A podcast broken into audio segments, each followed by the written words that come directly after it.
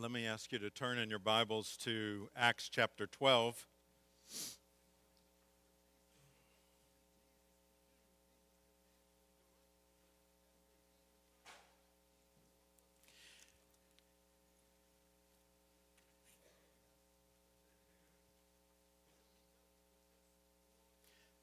Before I read from the Bible, I want to read to you from Time magazine. Now, I don't recommend uh, time for your theological enrichment, and yet uh, they have a, an article. Not sure exactly when this. This is pretty recent. It's got the new pope on the front, uh, and it says, uh, "Preach like your faith depends on it."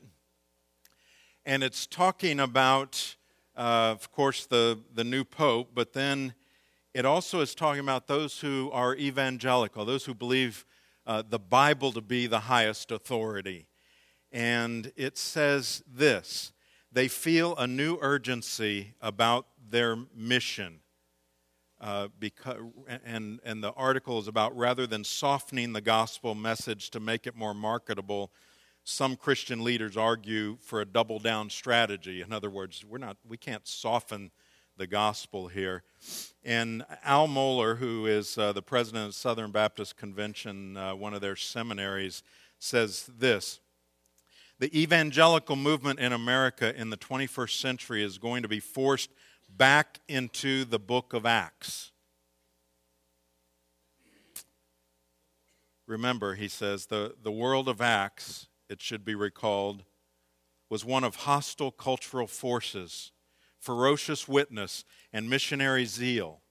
Seminaries will spend more time teaching the ways and means of what's known as prophetic ministry, the disposition of pastors to speak out to the culture, cultural tenor of the times. And, and then later on the article, it gives a quote from G.K. Chesterton uh, that I've given to you before uh, that says the Christian ideal uh, has not been tried and found wanting, it's been found difficult and left untried. May that never be the case here at St. Andrews, that the gospel be left untried. Imagine for a moment that you have been assigned to carry something that is of great value and uh, you've been given a container to carry it in, and it is like the black box that they uh, put on airplanes. Now, the black box, as you may know, is uh, uh it contains important information, and anytime, uh, sadly, when there's a, a crash, they will go to the site and they will find the black box because it will have survived and uh, the information about the flight and that type of thing will be inside that black box. I could never quite figure out why they didn't make the whole plane out of the same stuff they make the, the black box out of. But here's the point you can, you can be hurt, uh, you can suffer, you can even die, but what you carry will be preserved. Now, put that scenario on a side burner and let's look at our passage. Remember, last week, uh, persecution had broken out again against God's people. James had been killed, Peter was arrested. They surrounded him, they put him in prison, they chained him up, and then during, during the night, even though he was surrounded by uh, four squads, 16 men, and chained to two soldiers. He uh, went through two doors and uh, went to the place where God's people were praying for him. We looked at that in some depth uh, last week. And then here we have uh, the follow up to that where he had explained what had taken place. He finally woke up. He realized it wasn't just a dream that he was really there, and he explained to the people what took place, and he said, Tell these things to James and to the brothers. And uh, then he, it says he departed and went to another place, and we'll pick up with verse 18. Now, and this is in uh, Acts 12. Now, when day came, there was no little disturbance among the soldiers over what had become of Peter. And after Herod searched for him and did not find him, he examined the sentries and ordered that they should be put to death. Then he went down from Judea to Caesarea and spent time there. Now, Herod was angry with the people of Tyre and Sidon. This is a, like a different change of scene.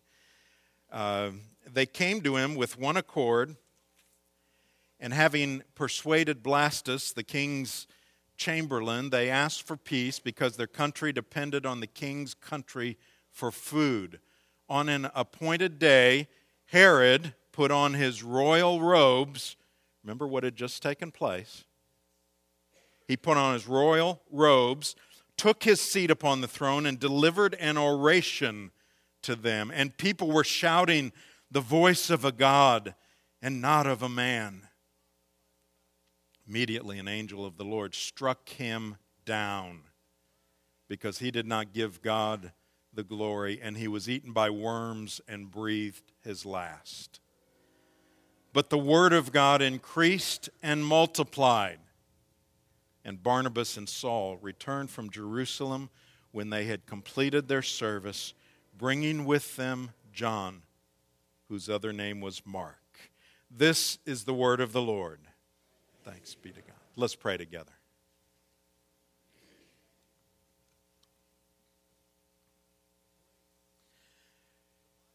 Lord, just at, at first reading, this last part is just a strange scene. And yet you saw fit to preserve it so that we would hear today, read it, and study it, and therefore you've got a purpose in it. Will you teach us today what that is? And we pray this in Jesus' name. Amen. Now, what we're, what we're going to see in this passage uh, today is how people who preside in different kingdoms will see things from a different perspective. Uh, it's so obvious here, and I, I, think you'll see it as you go uh, through this. Those who are in the kingdom of light and in the kingdom of darkness will see things differently. Now, last week here in Columbia, uh, there was a big soccer tournament. All four of my children played competitive sports, and one of them played soccer year round. And there, there are things, you know, after years and years and years of that, uh, wonderful years. One thing I can tell you, I, I can tell you a couple things about soccer. One is that other than uh, cemeteries, there's no colder or hotter place on earth than the soccer field. If you've been out there, you know that's, that's exactly right. The other thing is this, and this goes for basically all of these sports, but it's very obvious in soccer, and that is when a referee makes a call, how you view that call is directly related to which team you're rooting for. And so if you're on this side of the field and, or, this side of the field, or in these bleachers and in those bleachers, uh, there will be many calls that will, will be made and one side is saying, what, what are you talking about? He was, you know, he didn't do that, you know, and the other side saying, good call, ref, you know. Why is that? Well, because there's a, a different connection there, isn't there? And you see it, and you're watching the exact same play, and you see exactly what happened, but you see it differently because of that. And that's what we're gonna that's what we're gonna see here with first what happened with with Peter. Uh, take a look at this in terms of first how the Christ followers saw it. Uh, back in verse 11, I didn't read this today, but uh, it says, When Peter came to himself, he said, Now I am sure that the Lord has sent his angel and rescued me uh, from the hand of Herod and from all that the Jewish people were expecting. Now, remember, uh, he was in the room with the people that had been praying.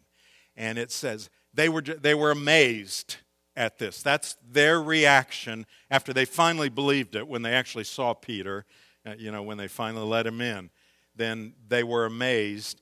And then we see in verse 17, but motioning to them with his hand to be silent, this is in that room, he described to them how the Lord had brought him out of prison, and he said, Tell these things to James and to the brothers. Then he departed and went to another place. Now, this is James, the brother of the Lord, who evidently was already recognized as one of the leaders in the church. Why did he want James and the others to know?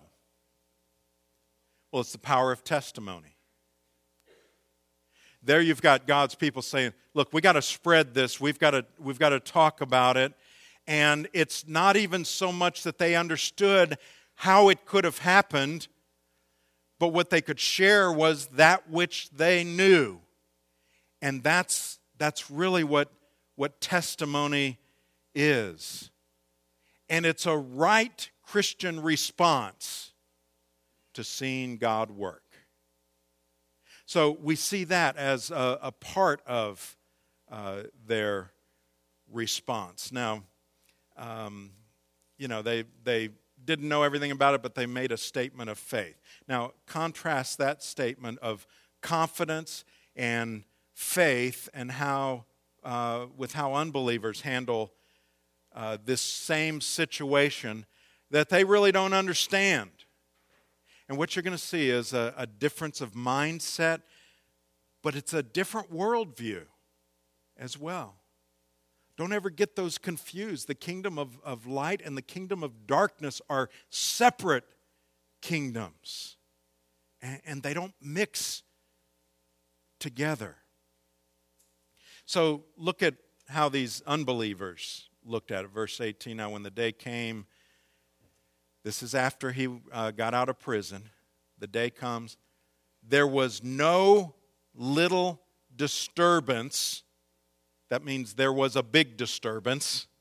There was no little disturbance among the soldiers over what had become of Peter. You see, when, when those outside of the kingdom have no explanation for what's taken place, they got to start making up explanations. They have to deal with things in some way, and it's upsetting. They don't have a framework for a right interpretation of the facts that are right there before them. And here's why.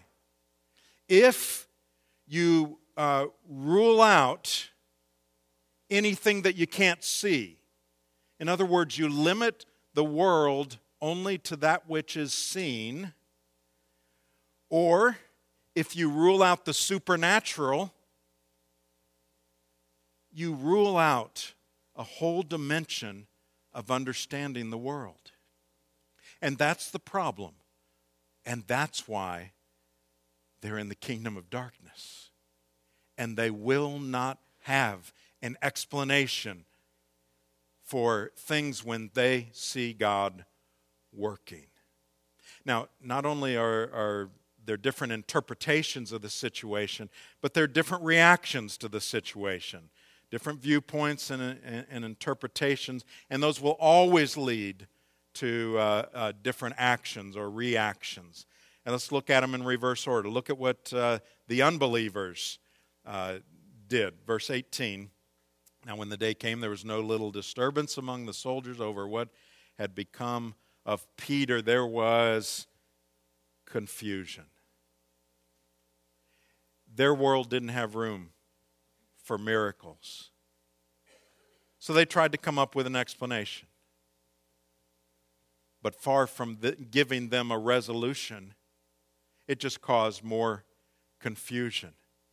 And what it did is, it led to a, a drastic way of dealing with that situation.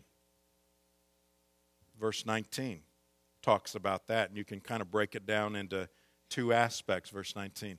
Verse, it says, And after Herod searched for him, that was a logical thing to do, and did not find him, he examined the sentries, also logical. Let's ask them what happened.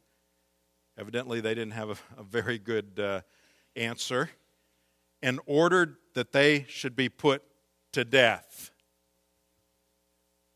You sense any frustration there with Herod? Well, we'll put him to death. His explanation perhaps was, well, they, they must have done something. Now, it wasn't unusual that they would be put to death. They lost a prisoner. That, w- that would be common. And yet, he, he has no explanation here. Look what he does next. Then he went down from Judea to Caesarea, Caesarea and spent some time there. I think an argument can be made that this is avoidance, this is denial. I'm getting out of here. I need a vacation from all of this that's going on. Someone has to be found to blame. In his case, it was the guards. And so now he not only got into blame placing, he said, I'm out of here. I'm going to take a vacation and get away from it. Now, Caesarea was a, a town that uh, had become an administrative center, really, for that part of the world, but uh, there were grand places there for him to go to. Um, so it says that he went from uh, Judea to Caesarea and stayed there for a while. And then we have this shift into what appears to be kind of a new scene. You know, he's just had this political failure in a sense. He was on a roll. He had killed James. The people were happy with that. He was going to kill Peter. He thought the people would, would have been even happier with that. And then he loses the prisoner. So he makes tracks. He gets out of there. And then it says this. Now, it, it talks about uh, Tyre and, and Sidon. Um, and this was a, a part of the country that really relied upon Herod and his uh, uh, people being uh, fed by uh, that nation. And they didn't want to lose their relief program. So they came really to get on or stay on Herod's good side. And here's what it says happened, verse 21. On an appointed day, Herod put on his royal robes, took his seat upon the throne, and delivered an oration to them. Now, they're wanting to get on his good side. I'm sure that they were very attentive, you know, and, you know, said, well, this, this is, uh, you know, this is wonderful because look what they say. And the people were shouting, the voice of a God and not a man. Here's Herod coming off a big defeat, and he kind of likes this. This is pretty good. Herod, dressed in all of his finery, apparently, uh, what he was wearing, uh, according to historical things, I'm going to read you something here in a minute uh, had silver thread in it. And so when he walked out with the sun glistening off of him and, and so on, and uh, here is, uh, are the people saying, you're, you're talking like a god and not just a mere man. What a great day for a troubled man, right? This is great. He's soaking it all in. And that's his fatal mistake. He accepted their accolades, he accepted worship as a God. Verse 23 Immediately, an angel of the Lord struck him down. You know, he's in his biggest moment.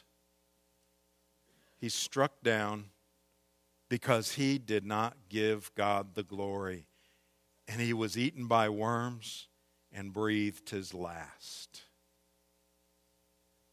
Strange. But this is an account, a historic account. This is not some fable that I've just read to you.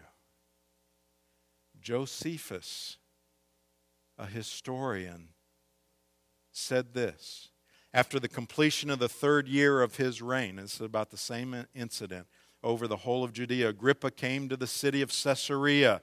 Here he celebrated spectacles in honor of Caesar. On the second day of the spectacles, clad in a garment woven completely of silver, so that its texture was indeed wondrous, he entered the theater at daybreak. There, the silver, illumined by the touch of the first rays of the sun, was wondrously radiant, and by its glitter inspired fear and awe in those who gazed intently upon it.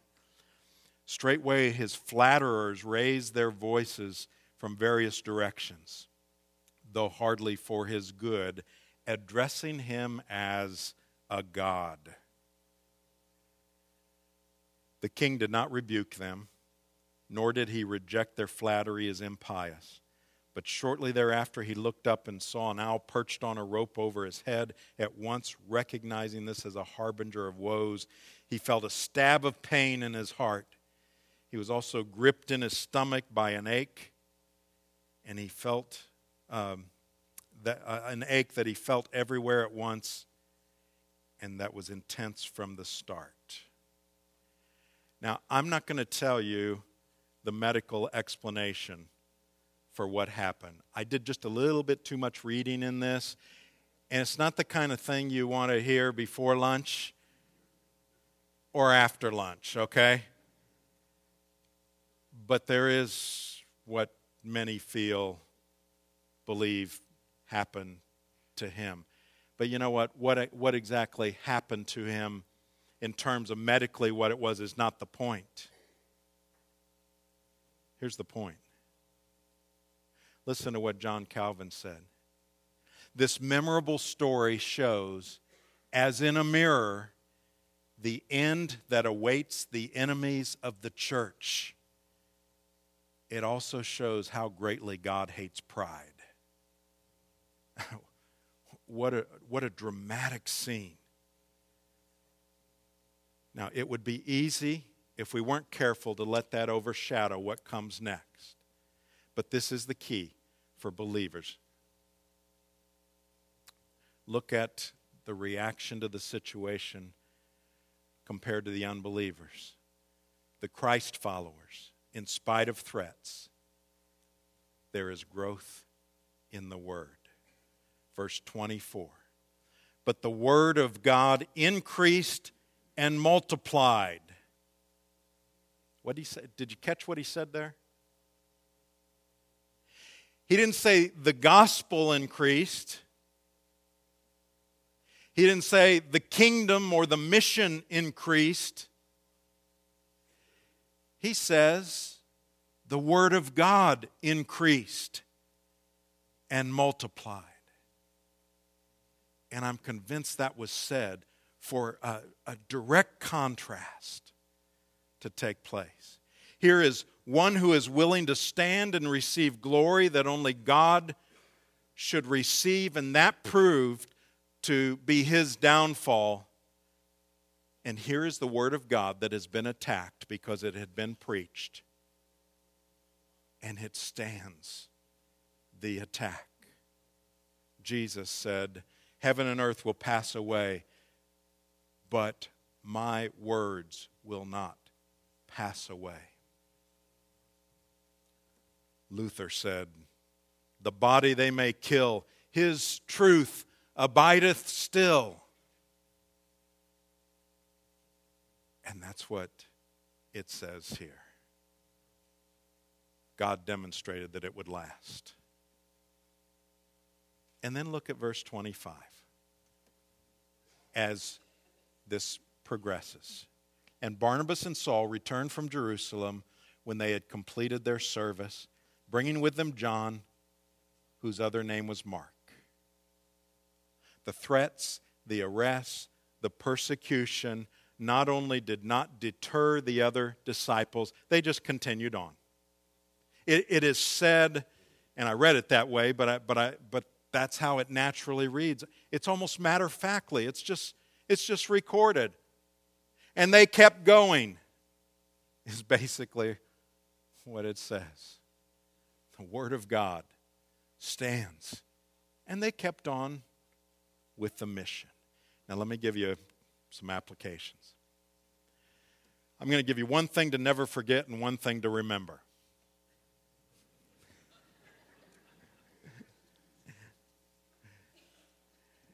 never forget, we live in a, a world of contrasting kingdoms. We don't need to forget that. There are certain things that don't make sense. And remembering which kingdom we live in will make all the difference in the world. That this kingdom is not always seen, but it's the prevailing one. And that's going to make all the difference if you can never forget that. Believers, we, we must not act like we live in a defeated kingdom. We're some kind of a, a poor minority uh, in a kingdom. That's not the case. And then always remember remember the history of the opposition to the gospel. This isn't new here. And as, as this article in Time says, this isn't new either. And as Al Mohler says, we, we've got to go back to the book of Acts because this isn't new. Ecclesiastes was right. This goes all the way back to the, the garden, where the evil one is attempting to stamp out salvation. And he never quit. And we go all the way to the end of the Bible and we, we see a scene that we didn't see, we don't see until there, and that is uh, it talks about a, son that's going to be born but the bigger picture as you back up is there's a dragon that's waiting to devour the son. That was, that was his plan all along from the kingdom of darkness. And so the church is attacked, and it's attacked with persecution. It's attacked sometimes uh, by people being martyred or tortured or beaten. It's attacked sometimes by heresy by wrong teaching. And we've got to remember that. But if you carry the gospel, remember the black box? If you carry the gospel, they will try to take your life, and they may. Some attacks produce martyrs, but the gospel spreads. They may ridicule you we hear now. Oh, no intelligent person can believe what you believe anymore. And they may create a substitute. For some, that's some kind of a hollow liberal theology that's just a shell of Christianity that takes out the cross and the meaning of the cross and churches that are preaching that are emptying out faster than they can ever imagine. That will be the attack. But we carry the black box. And in that is the gospel. And it cannot be destroyed. Now, that last phrase that again almost seems out of place, where it says, verse 25, and Barnabas and Saul returned from Jerusalem when they had completed their service, bringing with them John, whose other name was Mark. Who was this John Mark? Well, let's just say this. He was no Paul or Barnabas. He was not an apostle. In fact, he was just a regular young guy one with real flaws. It seems like he messed up later on on a mission trip. We'll, we'll read about that. We'll, we'll study that later on. But nonetheless, even with all those flaws, Paul later judged him to be useful again. In other words, he's an ordinary person like you and me with flaws.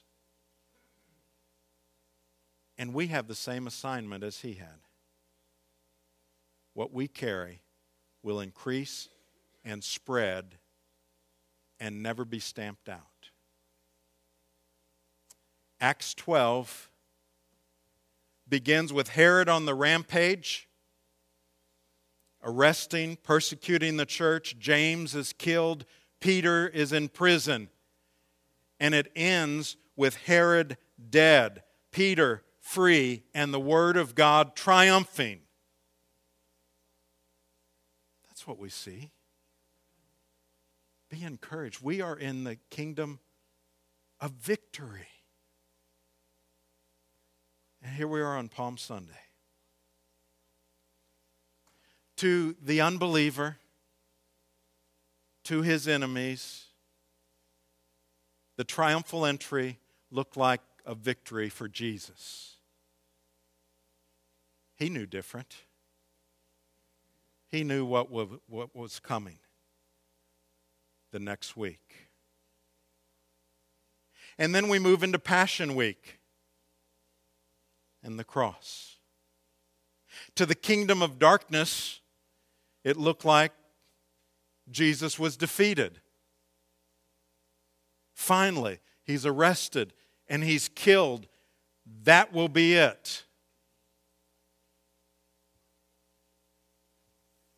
But it was this week and what Jesus did that defeated death and ushered in the kingdom of light. We're going to see things differently. We are going to see things differently. But we live in the kingdom of victory. Let's pray together. Thank you, Lord. We don't deserve to be in the kingdom of victory. It's not about us. We are those regular, flawed people like John Mark. And yet, by your power, the gospel, the Word of God, will thrive and go forward. Thank you for that. We take no credit, we can't. You get all the glory. And you've shown us what takes place for those that would steal your glory. It's serious. May we never, may we never be in that position. But for any good thing that happens, point immediately to you and to your victory. We pray this in Jesus' name. Amen.